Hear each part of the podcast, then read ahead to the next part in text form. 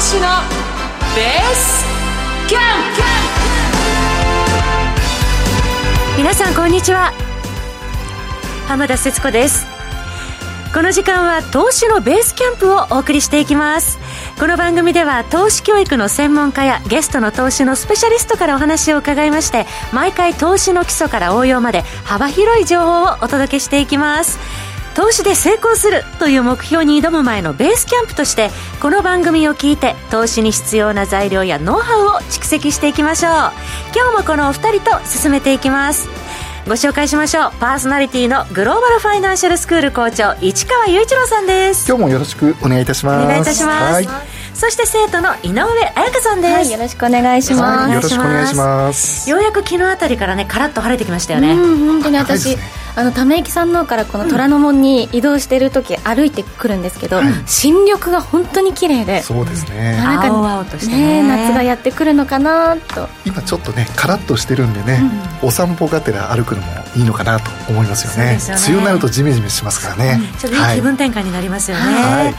さて今日は後半でですね個人投資家のジャックさんをゲストにお招きいたしまして、直近の IPO それから PO 銘柄の傾向についてなど詳しくお話を伺う予定ですのでどうぞ最後までお楽しみになさってください。そしてこの番組は YouTube でも同時配信しています。また番組ウェブサイトには今日の資料がダウンロードできるようになっていますのでぜひ皆さんお手元にご用意の上番組をお楽しみください。それでは早速番組を進めてまいりましょう。この番組はグローバルファイナンシャルスクールの制作協力でお送りします。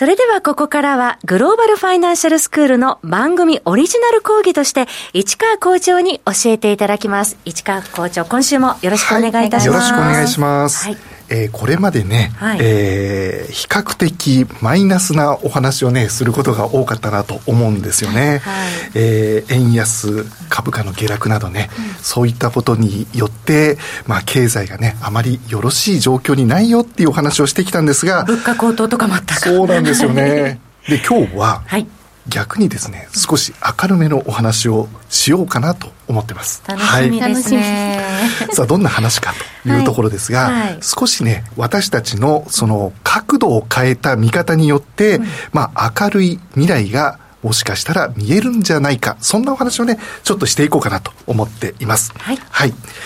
えー、そんなね、明るい話をすると言いつつも、いきなりですが、はい。もともとね、日本という国、まあ世界的にもそうなんですが、まあインバウンド需要というものを見込んでいたところ多かったですよね。特に日本はそうですよね。はい。はい、えー、オリンピックがあるということもあって、インバウンドね、かなり力を入れていたわけですが、はい、まあコロナの状況によって、まあホテル、旅館、こういったところは厳しい状況に陥り、えー、飲食店も結構ね、潰れてしまったというようなところもありますし、ホテル、旅館は、えー、閉まってしまうと。閉館してしまうというようなところもありましたよね。外国人観光客をね、うん、これまで見込んでいたけれども、見込めなくなってきたというところがね、そうですね。ありますからね、この中で。ところがですね、うん、実はこのホテルの部分に関しては、はい、今後ね、日本にどんどん開業していく予定があるということなんですよ。そうなんですね。はい。実はね、昨年からこれまでにもかえー、これまでにかけても比較的高級路線のホテル、旅館、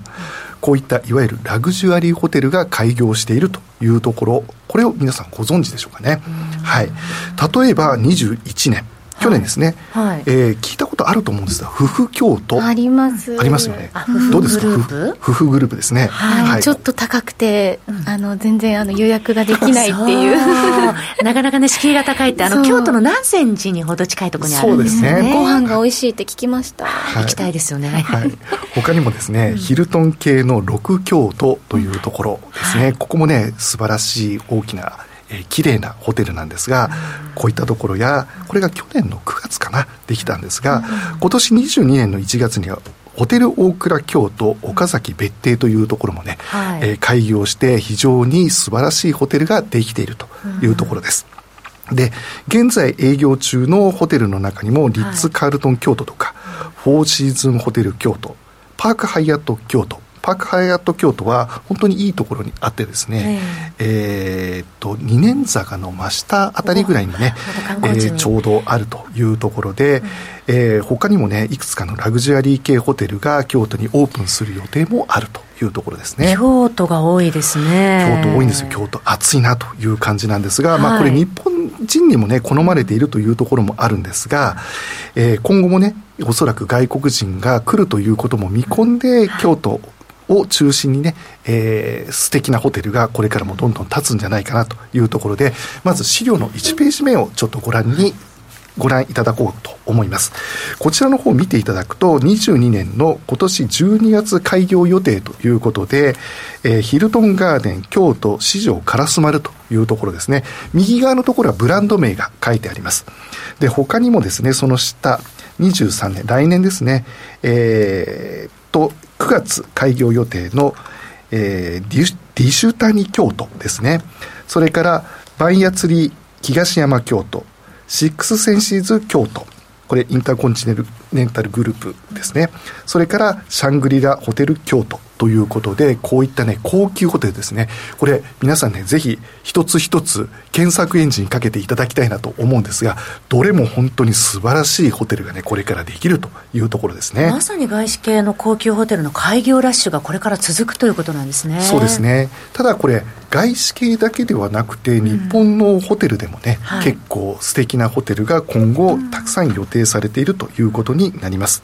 そして、えー、もちろん京都だけではなくてね、東京、それから、えー、北海道のニセコなんかにもね、ラグジュアリーホテルが、まあ、予定されているというところになります。ニセコといえば、これまでね、外国人観光客が好んで、ね、そうですね。いらしてましたからね。はいなので、これからも、えー、たくさんの方にね、来ていただきたいという思いも強いのかなというふうに思います。はい。はい、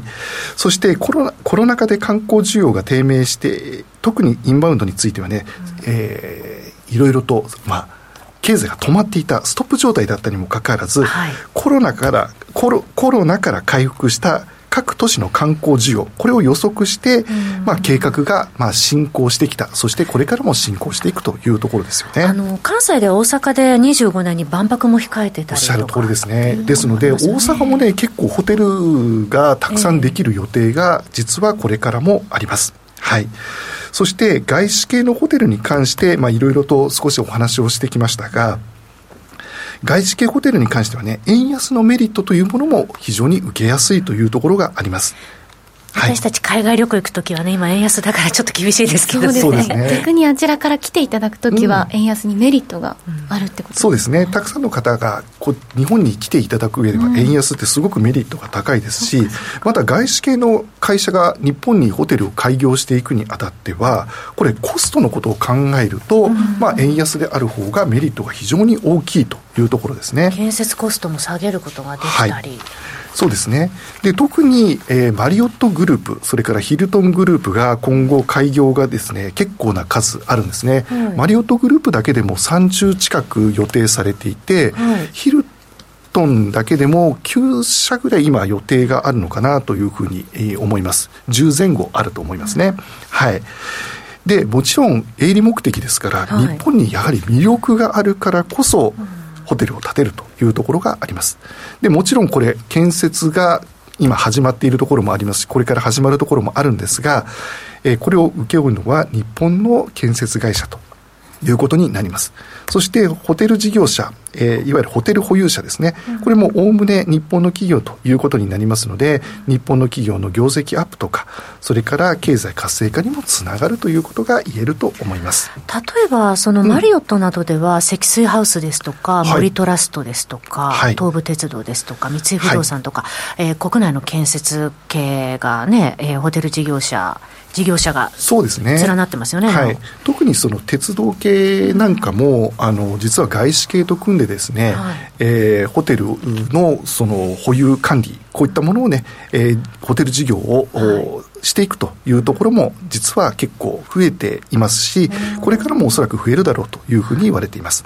で、こうした中で新型コロナウイルスの水際対策、これがね、えー、直近でもニュースになっていて、えー、今月から少しずつ、えー、緩和していき、来月にはね、さらに緩和をしていきますよということもニュースになっていました。それを見込んでインバウンド関連もね、同意づいたりしてますよね。おっしゃる通りですね。はい、ということでね、えー、これからインバウンドがちょっと熱くなってくるというところではあるんですが、はい、今ちょっとホテルのお話をしてきたので、えー、ここで、えーまあ、日本人であるね私たち日本に住む方もねこのラグジュアリーホテルってちょっと魅力を感じると思うので、はい、少しだけこのラグジュアリーホテルについてお話をしたいと思います。はい、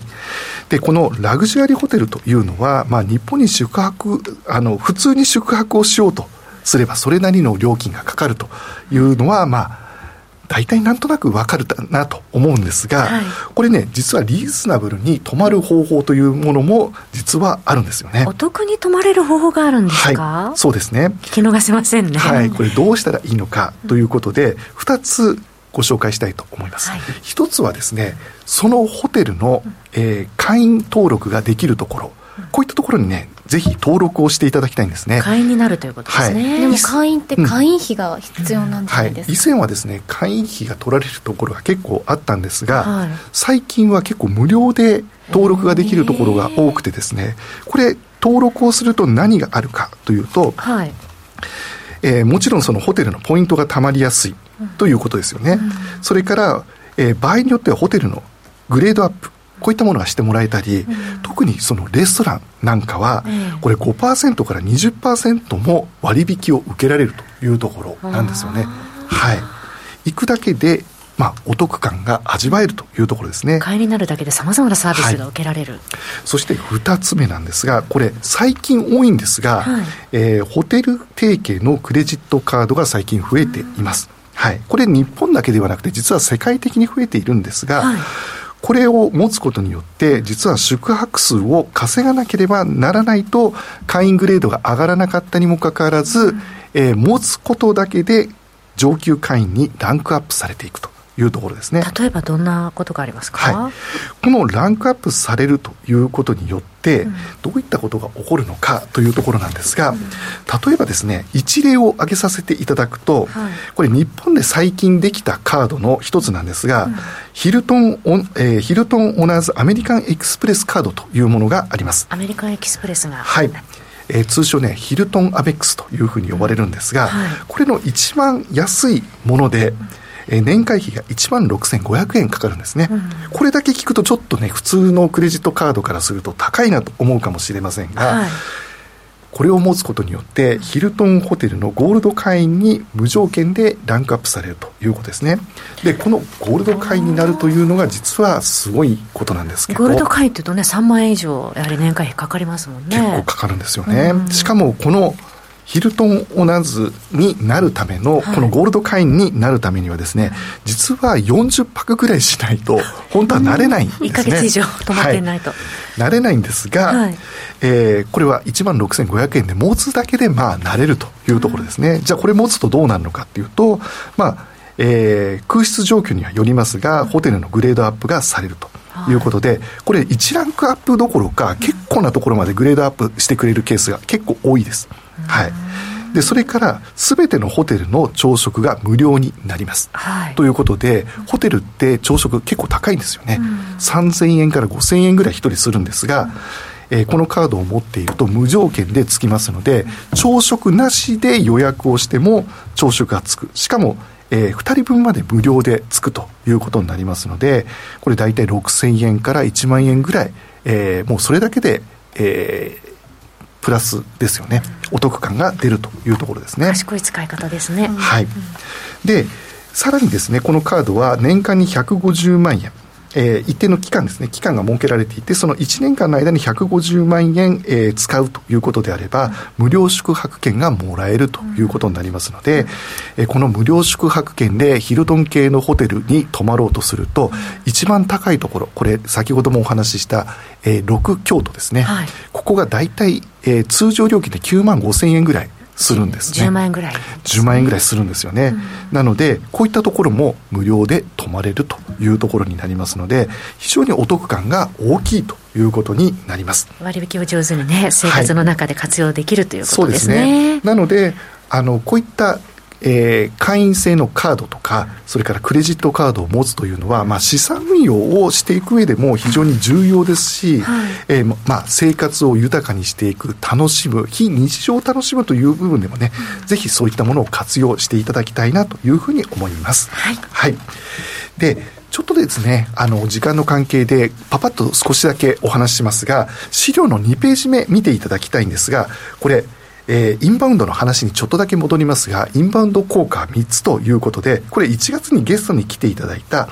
えー、宮本さんがおっしゃっていたお話。インバウンドアナリストのね。はい。宿泊、買い物、飲食の3点セットということで、こういったところにこれから日本の経済は向かっていくだろうというところですね。今、現状はまだまだこれからというところですが、こういったところにぜひ注目をしていただきたいなと思うんですね。特に外国人の方が来ていただくということになれば、まあ先ほどのラグジュアリーホテルであったり、飲食であったり、お買い物であったり、こういったところが活性化されていくだろうということになりますよね。で、資料の3ページ目、ちょっと見ていただきたいんですが、これが一つ一例で載せさせていただきました。インバウンド注目銘柄のそうですね。はい。ホテル関係、それから百貨店ですね。それから、ラーメン屋さん。これね、外国人大好きなんですよね。特に真ん中に書いてある一風堂さん。これは外国人にも非常に人気があるということ。それからお寿司関係というところも人気がありますので、ぜひね、これからインバウンドが、えー、戻ってくれば、ぜひこういったところにも注目をしていただきたいなというふうに思います。はい。今回はね、そのホテル建設予定から見た日本経済の将来について、はい、まあこれからインバウンドを見込みつつある、だんだん行動も緩和してきているというところで、でね、ちょっと先々え先見据えて、早めに準備しておきたいというところですね、すね角度を変えてね、皆さんもぜひこういった機会に、いろんな角度から未来を見据えてみてください。はい。市川校長どうもありがとうございました。えそれではこの後は本日のゲスト、ジャックさんの登場です。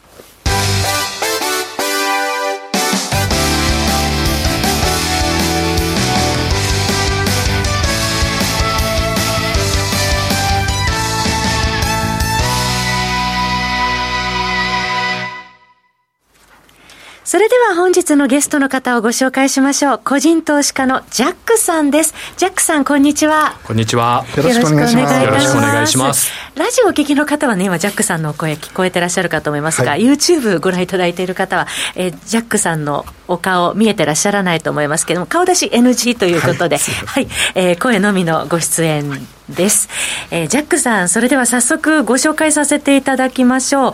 投資ブロガーの会社員、えー、投資家のジャックさんです。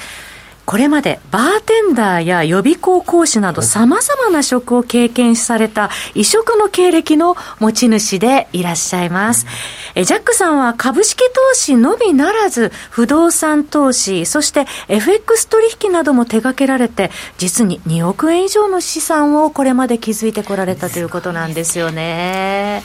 井上さん。2億円ですか？なのに、うんいまだにしっかり会社員として 働かれている堅実な方っていうかそうですよね。ただバーテンダーも経験されているし、はい、本当に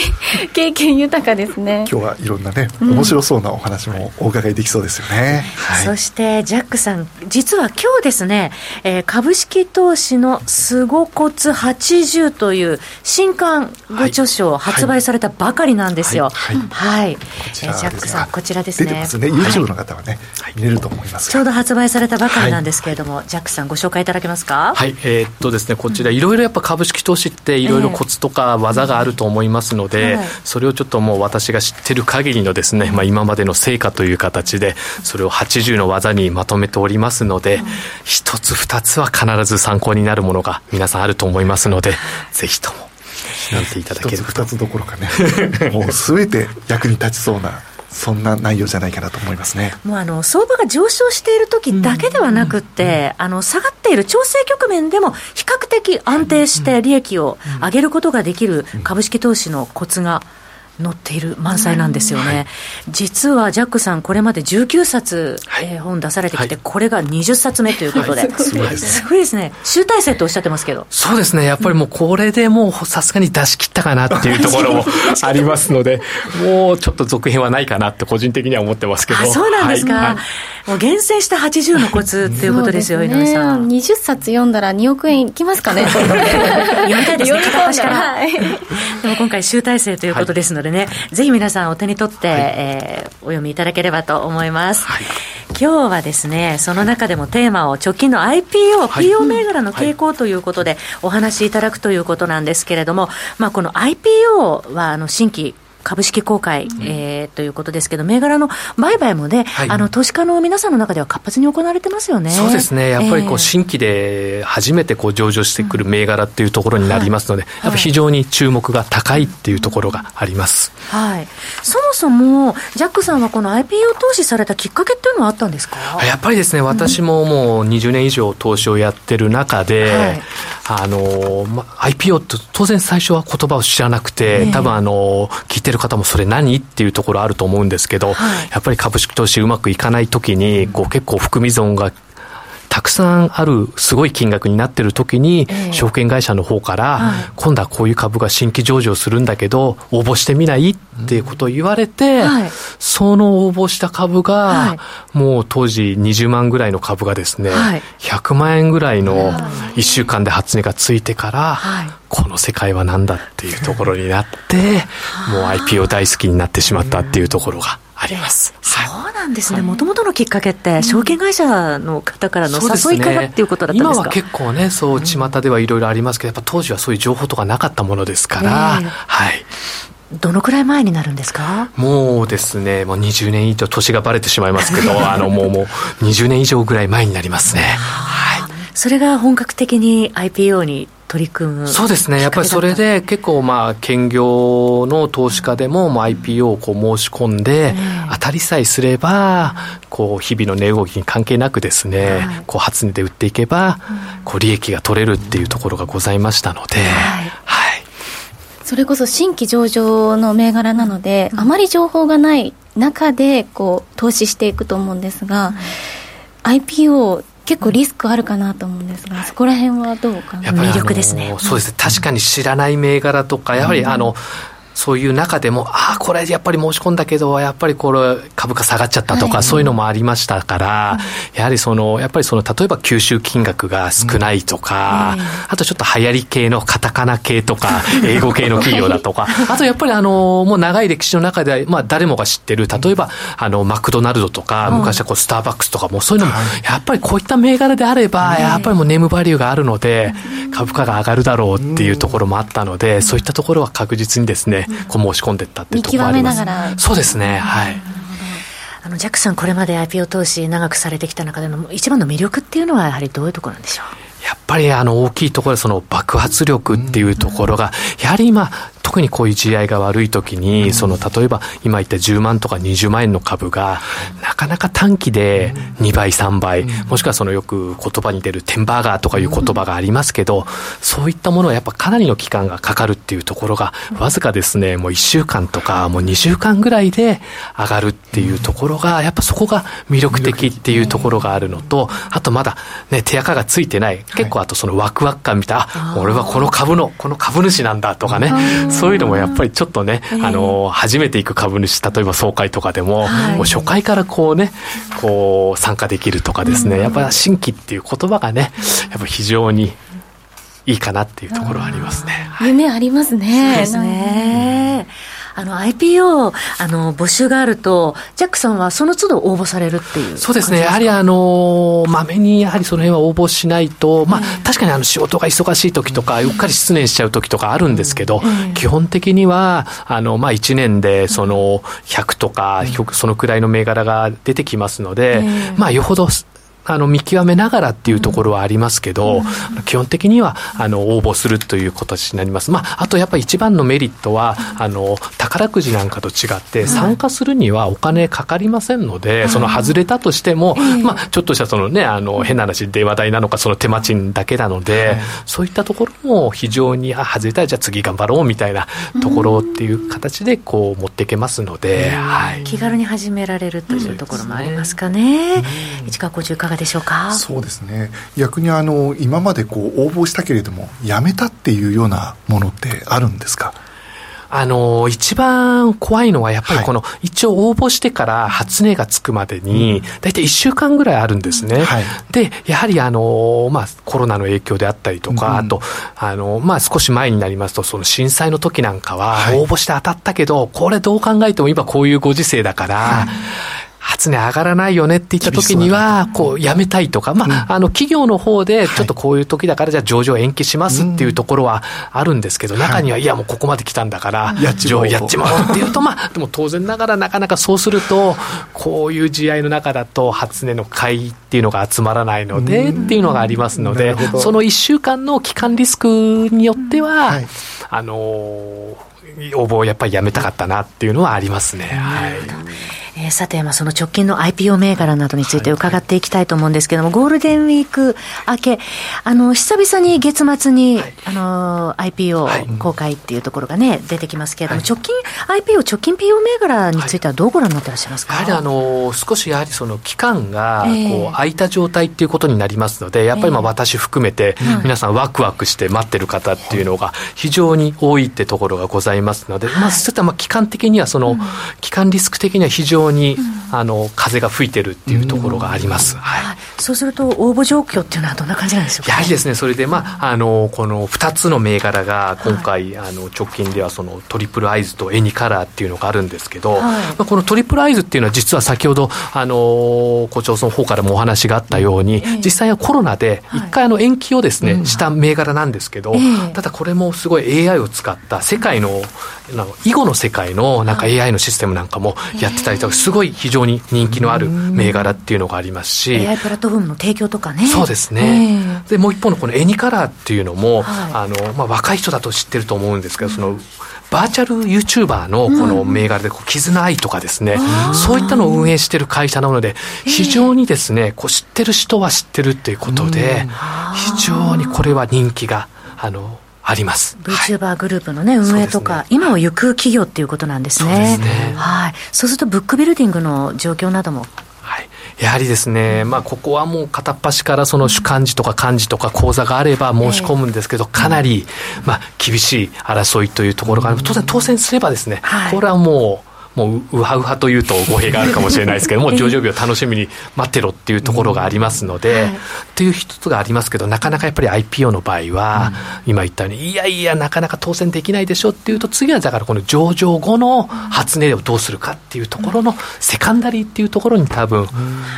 焦点がいくのかなってふうに思っております、セカンダリー戦略についてはそれではこの後延長戦でじっくり伺っていきましょうか、えそして今日は PO の、えー、銘柄の再現の動向などについてもね、はい、伺っていきたいと思いますので、はい、この後ねじっくり聞いていきましょう、ね、ここまで校長いかがでしょう？そうですね、あのー、この IPO はね昔以上にこう参加される方も多くなってきたので、はい、なかなか当たらないという方もいらっしゃると思うんですよね、はい。そういった中でもね今回2つですか。はい。いけるということですので、ちょっとどうなるのか楽しみに見たいと思います。さてあっという間にエンディングです。来週はゲストに個人投資家の竹蔵さんをお迎えします、はい、ラジオのお聞きの方はここでお別れとなります、うん、ここまではグローバルファイナンシャルスクール校長の市川雄一郎さん生徒の井上彩香さんそして本日のゲストジャックさんでした。どうもありがとうございました。進行は浜田節子でした。ラジオお聞きの皆様また来週お会いしましょう